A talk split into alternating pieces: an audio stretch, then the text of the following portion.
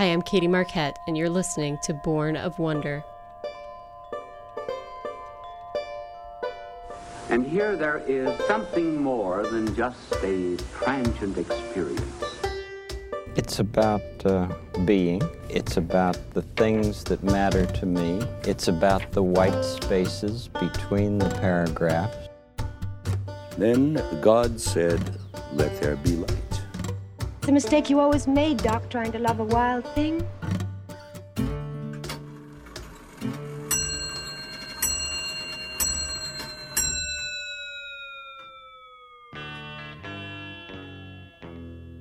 God has made everything appropriate to its time, but has put the timeless into their hearts, so they cannot find out from beginning to end the work which God has done. Ecclesiastes 3:11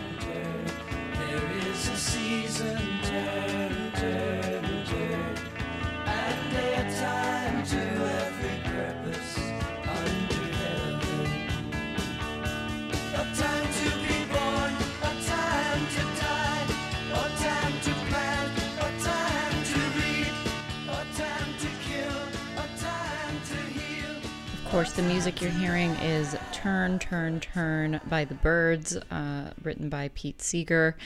Um, a song which is uh, clearly inspired by and quoting from Ecclesiastes, uh, one of the wisdom books of the Bible. So, today on Born of Wonder, we're going to be talking about time uh, as a concept. Uh, is it real? Um, how can we engage with it? Uh, what does it mean for our own lives to live in time but have the timeless in our hearts? Uh, I'm not going. I'm going to quote some science here, but uh, I'm not going to attempt to pretend I understand any of this, and just sort of uh, present it to you as I encounter it um, from a point of interest, but also confusion. So, uh, welcome to this podcast. I'm Katie Marquette. You're listening to Born of Wonder. On this podcast, we explore anything and everything that inspires wonder and awe in the world. If you're new to the podcast, we have lots of topics that you can go back and explore, everything from Narnia to Groundhog Day. So feel free to look back here through uh, through the catalog that I've been developing. We're in season two now.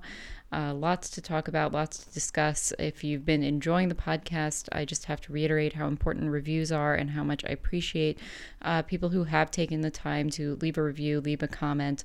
Uh, it means so much to me personally, and it also helps the podcast show up in algorithms. Uh, so if you have time when you're done listening, if you head over to iTunes, it's free to create uh, an iTunes account. I use Spotify to listen to podcasts, but you can always create an Apple ID to leave um, to leave podcast reviews, which you should definitely do, not just for me, but for any podcast uh, that you that you like, especially it's if it's an individual or um, you know not sponsored by the BBC or something like that, um, because reviews are just so essential. So Spotify has not uh, not um, developed a, a, review system yet. Uh, hopefully they will soon. But for now, if you just hop on over to iTunes uh, with an Apple ID and leave a review, it means so much to me. So thank you so much for that.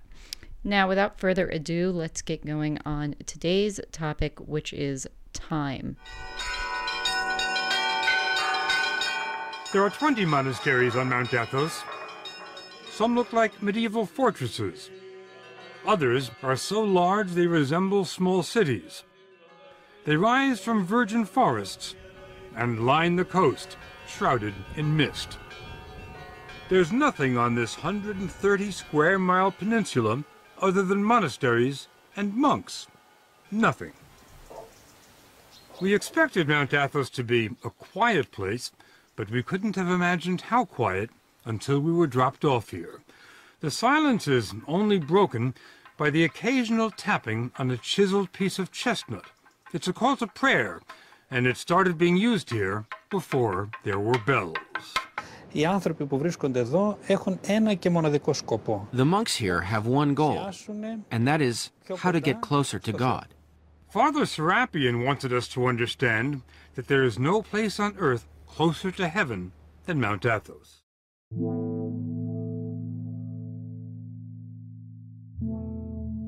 So, what you just heard there um, was a clip from a 60 Minutes special uh, featuring the monks uh, that live on Mount Athos in Greece.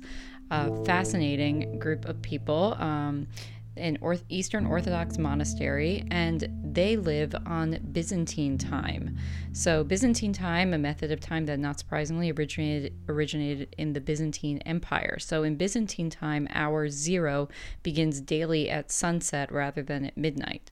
And due to seasonal variations, um, the length of the day, etc., hour zero will vary by several hours throughout the year. So, this group of monks on Mount Athos, they keep Byzantine time. They have decided they are going to not just check out of the world in uh, in all the ways that um, many sort of cloistered communities do, but they are going to keep a entirely separate time. They are living uh, quite literally outside of time, outside of modern time.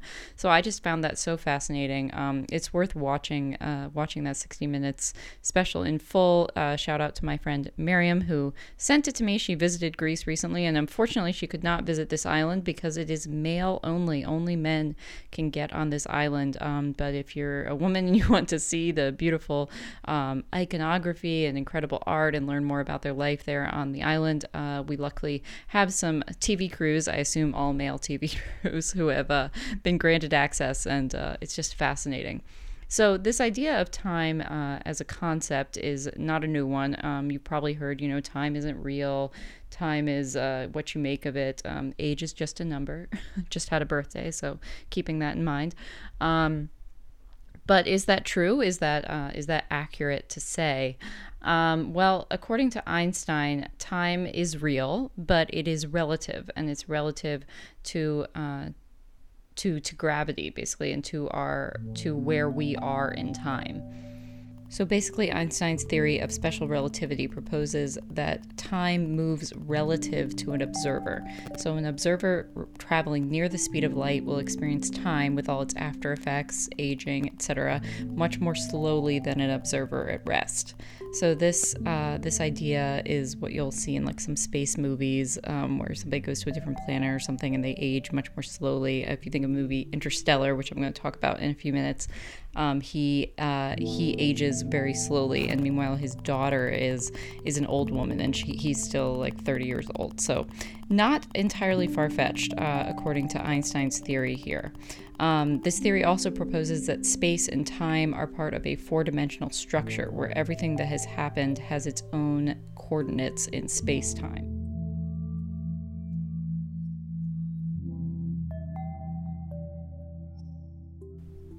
In the movie Interstellar, which is a great movie. The first time we saw it uh, was in sort of an art house movie theater, and it was just actually like sort of a out of body experience hearing that Hans Zimmer score just drumming in our ears and this sort of fantastic, amazing story that was just taking us into black holes and tesseracts and time and space and all these sort of things. And actually, the conclusion of the of the movie is really beautiful and theologically, uh, metaphysically rich um, because basically what it says is that love, uh, this love that this father has for his daughter, transcends space and time.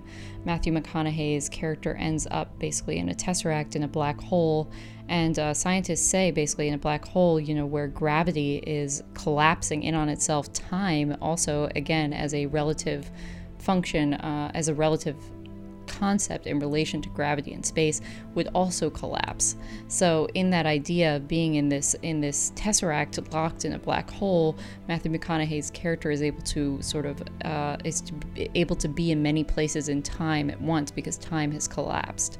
So he's able to interact with his daughter um, throughout many years, and she realizes finally that this ghost from her childhood is her father, uh, communicating in Morse code, in dust, and in this ticking of her watch, and all these sort of things. It's really amazing, and uh, that his uh, his love for her and his focus on her um, transcends everything. It transcends, uh, can can reach across a black hole and uh, ends up saving saving humanity. So a really beautiful movie, actually, one to go ahead and rewatch, maybe with these ideas of time in our head.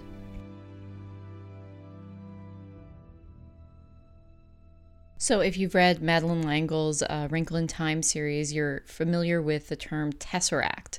Uh, so in that story, the tesseract is the wrinkle in time from the title um, because it's a wrinkle in space as well. Uh, so a tesseract is is a shape, right? Um, but in this in this idea involving time, it's a vis- visual representation of a cube existing in the three spatial dimensions, uh, the three spatial dimensions, and then the additional dimension, the fourth dimension of time. Not surprisingly, when L'Engle um, pitched this book uh, to many publishers, they said, you know, kids are not going to understand what a tesseract is. You're talking about black holes and uh, these concepts that adults don't even ex- uh, understand. Uh, there's no way this is going to work. And she was insistent uh, that that they use the real terms and that they they bring in some real science and. Uh, when when it was eventually published, um, of course, kids did understand, and um, just goes to show goes to show that um, complex ideas uh, are accessible. Um, I don't understand them, but maybe the kids do. um, or maybe we're not supposed to fully understand uh, more accurately. A tesseract can be this idea of like a fifth dimensional bridge um, between two points in time and space. It's sort of the physical means by which uh, uh, an individual could access these other points in time and space. And this gives rise to the question of, you know, is um, is time travel possible?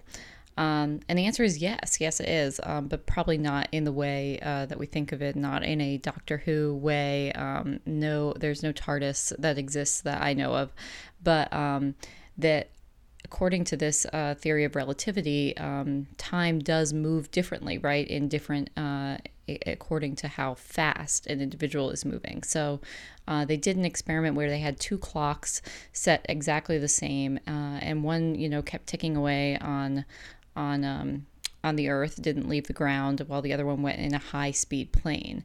And the clock that went in the high speed plane uh, was a second ahead by the time it landed. So time literally changed while they were in the air. Um, speaking of Madeleine L'Engle, if you've read her book Walking on Water, which is an amazing sort of meditation, just far reaching meditation on writing and art and science and um, creativity and theology. It's a beautiful, beautiful book. Um, she brings up uh, this this amazing thing that happened uh, when um, a group of astronauts from NASA were in space, and over the intercom that was was linking them back to Earth. Um, they heard this sort of nostalgic um, 1930s era jazz music and they were kind of chuckling and they sent back a dispatch and said, you know, thanks for the music, guys. And they were like, um, we didn't send any music. So they were worried, have we been hacked? What's going on here? Um, and they couldn't find that specific music was being broadcast across any other airwaves that they could find where, you know, maybe they said intersected with NASA's airwaves and was projecting. They couldn't find that being played anywhere at the time, except back in the 1930s. So it seems like, and is perfectly possible, that they had essentially entered another pocket of time.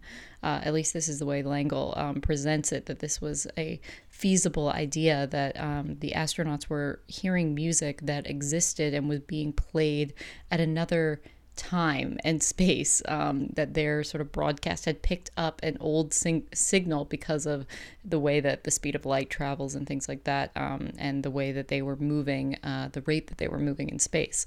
So, wild things like that can happen um, where different points of time can intersect with each other we also don't really understand the concept of present versus future. Uh, the future hasn't yet happened, so we can only really measurably experience the present. Um, we only experience the past through memory. We only experience the future through our minds, through um, through guesswork, essentially.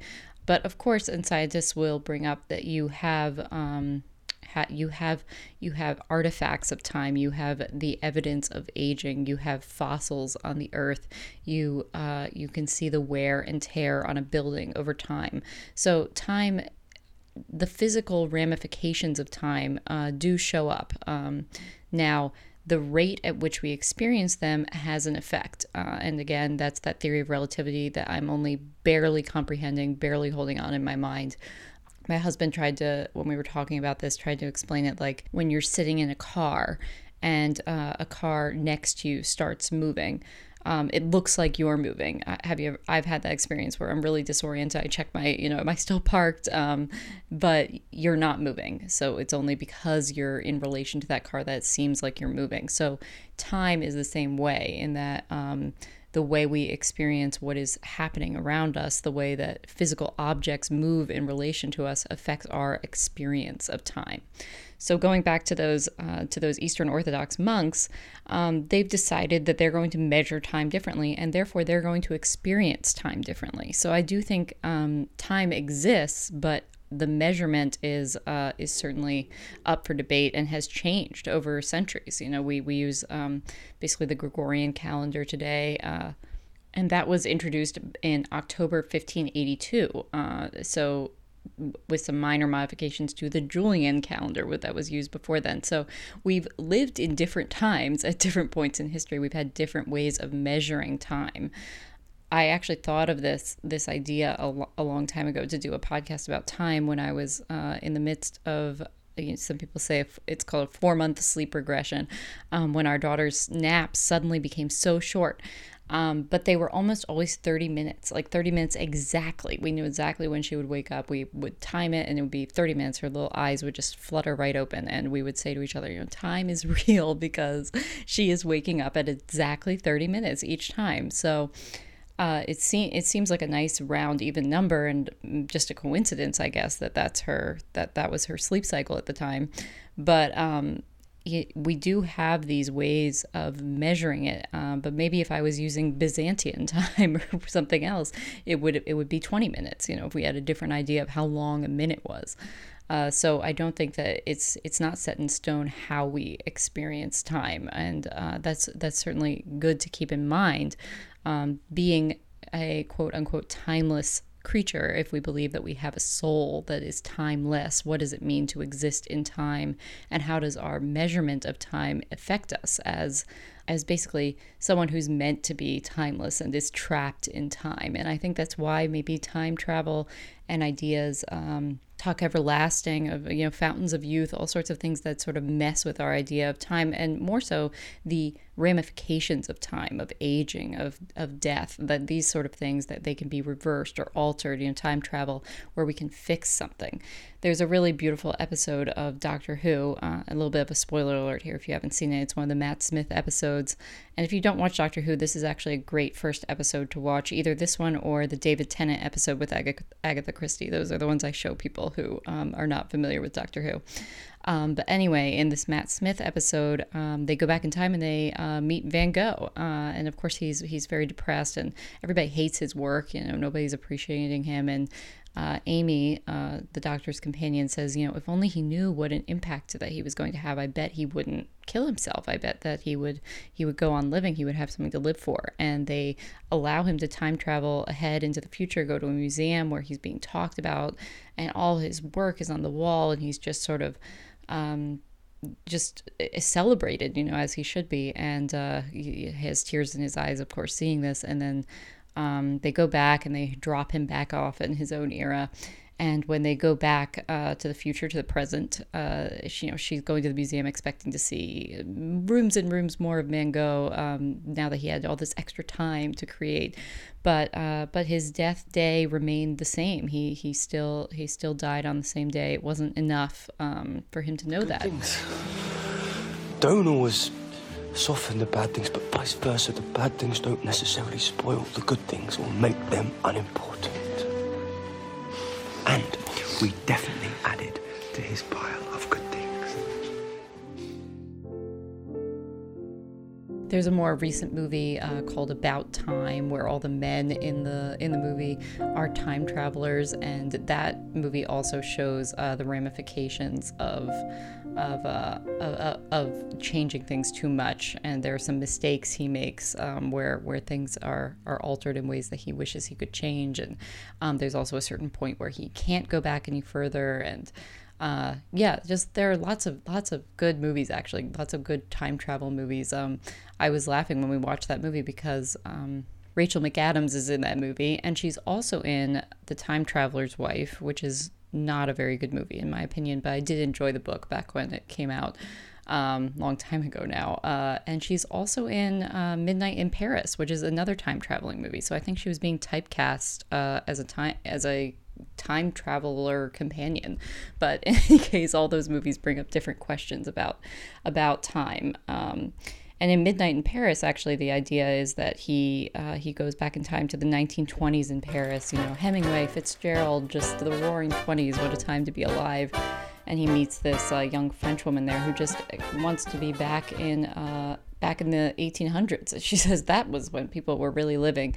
So of course, there's also questions about how we we are always longing for a time other than our own and um, we'd probably do well to take Gandalf's advice. And uh, all we have to do is decide what to do with the time that is given us. So we are here in this time, in this place, and that that means something. And no time is perfect. I know I can fall into nostalgic thinking myself sometimes.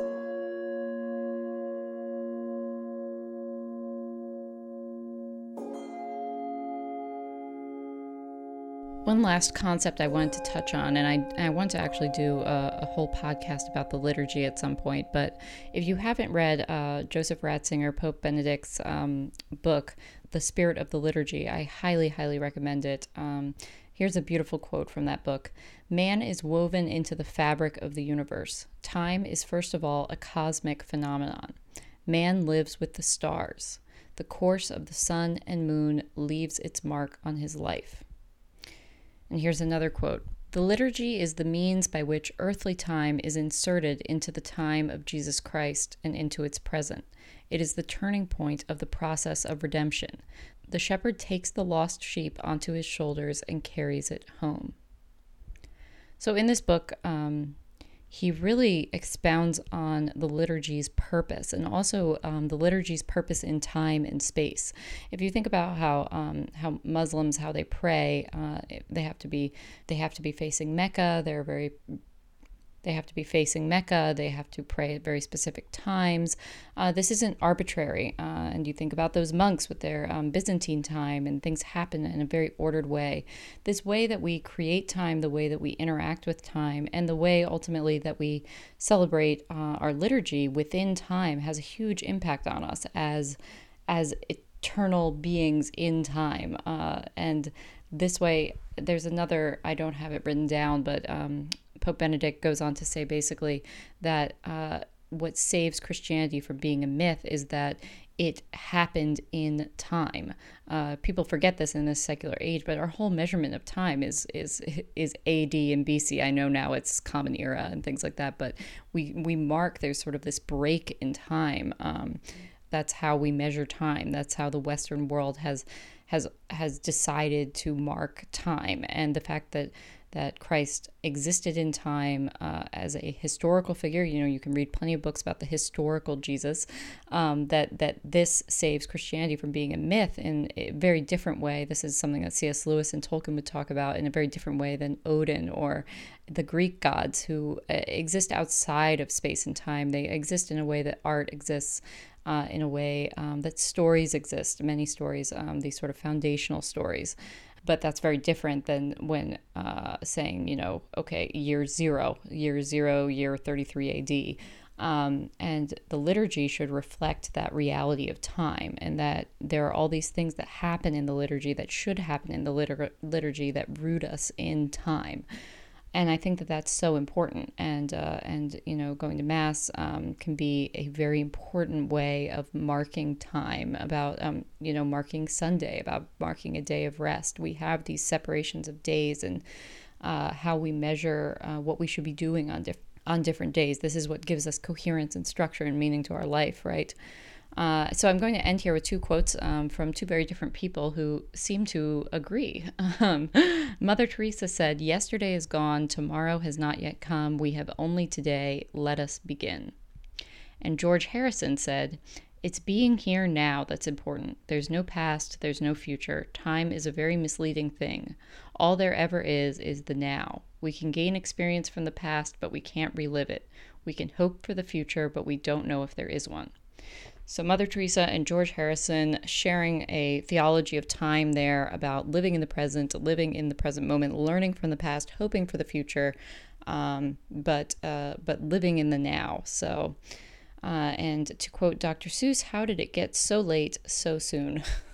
um, this was very meandering. Uh, I hope it was interesting. I hope that it has inspired you to uh, to look at the way you structure your your day and how you interact with time. Um, just on a practical note uh, about like time management, this was a big adjustment for me um, when the baby was born because I was used to. I worked in an office for quite a while and wow, those hours could drag by. I was like in a, it was called the bullpen. Um, there were no windows. I was sort of locked in my headphones, just staring at these squiggly lines on the screen, editing audio. And I mean, sometimes there were breaks, of course, for interviews and other things like that, but I was, it, time, time was a difficult thing for me. Time dragged. I mean, it really dragged. Um, and then when I was out of the office and at home, um, but with a lot more time on my hands and before the baby was born, uh, you know, I had a lot of time and I felt like I could fit so much into a day. And I often did get a lot done in a day. And then when she was born, I was like, how am I supposed to get anything done? I can't do this. This baby needs me all the time. Um, and what I've found is that uh, if you if you make a little to do list, um, don't make it too aggressive. Um, you actually will have time to get things done. And almost all the time, we're contact napping. This baby is like on me like a like a little koala all the time, and uh, I can still get things done. And my mother-in-law helps out um, usually once a week, and Chris, of course, helps out too. But um, this baby is with me most of the time, and um, I think I had to make a smaller to do list, um, but I can still get a lot done. Uh, if you remember, there's like a Friends episode when Ross becomes unemployed and uh, he lists all the things that he did in a day, and there and Joey's like, "Whoa, you just described like a week's worth of things to do." That's sort of the approach you want to take, I think, with children. Um, they force us to slow down in the best ways and um, reprioritize things. Uh, I actually have more time to read uh, in a lot of ways. I have more time uh, to get outside. That's also a huge part of um, uh, of making the day uh, feel structured. Is getting outside, getting those hours outside, fresh air for both of us. Um, so anyway, that's what's helped me. That's what um, what helps give me some structure uh, in a in a currently always changing life with a little baby. So. I hope that uh, I hope this has been interesting and inspiring. Um, I have been on that note of outside. My recommendation to you is a BBC podcast called BBC Earth. They also have a BBC, I think it's Scotland, Outdoor Scotland podcast. The BBC has great podcasts. That's I think why I brought them up earlier. BBC, if you want to sponsor me, go right ahead. Um, right here, ready to be sponsored by you. Um, but they, if you just search BBC, you will find just an amazing resource of podcasts, especially about nature. They do wonderful, wonderful um, work on nature. I know I recommended their slow radio a while back.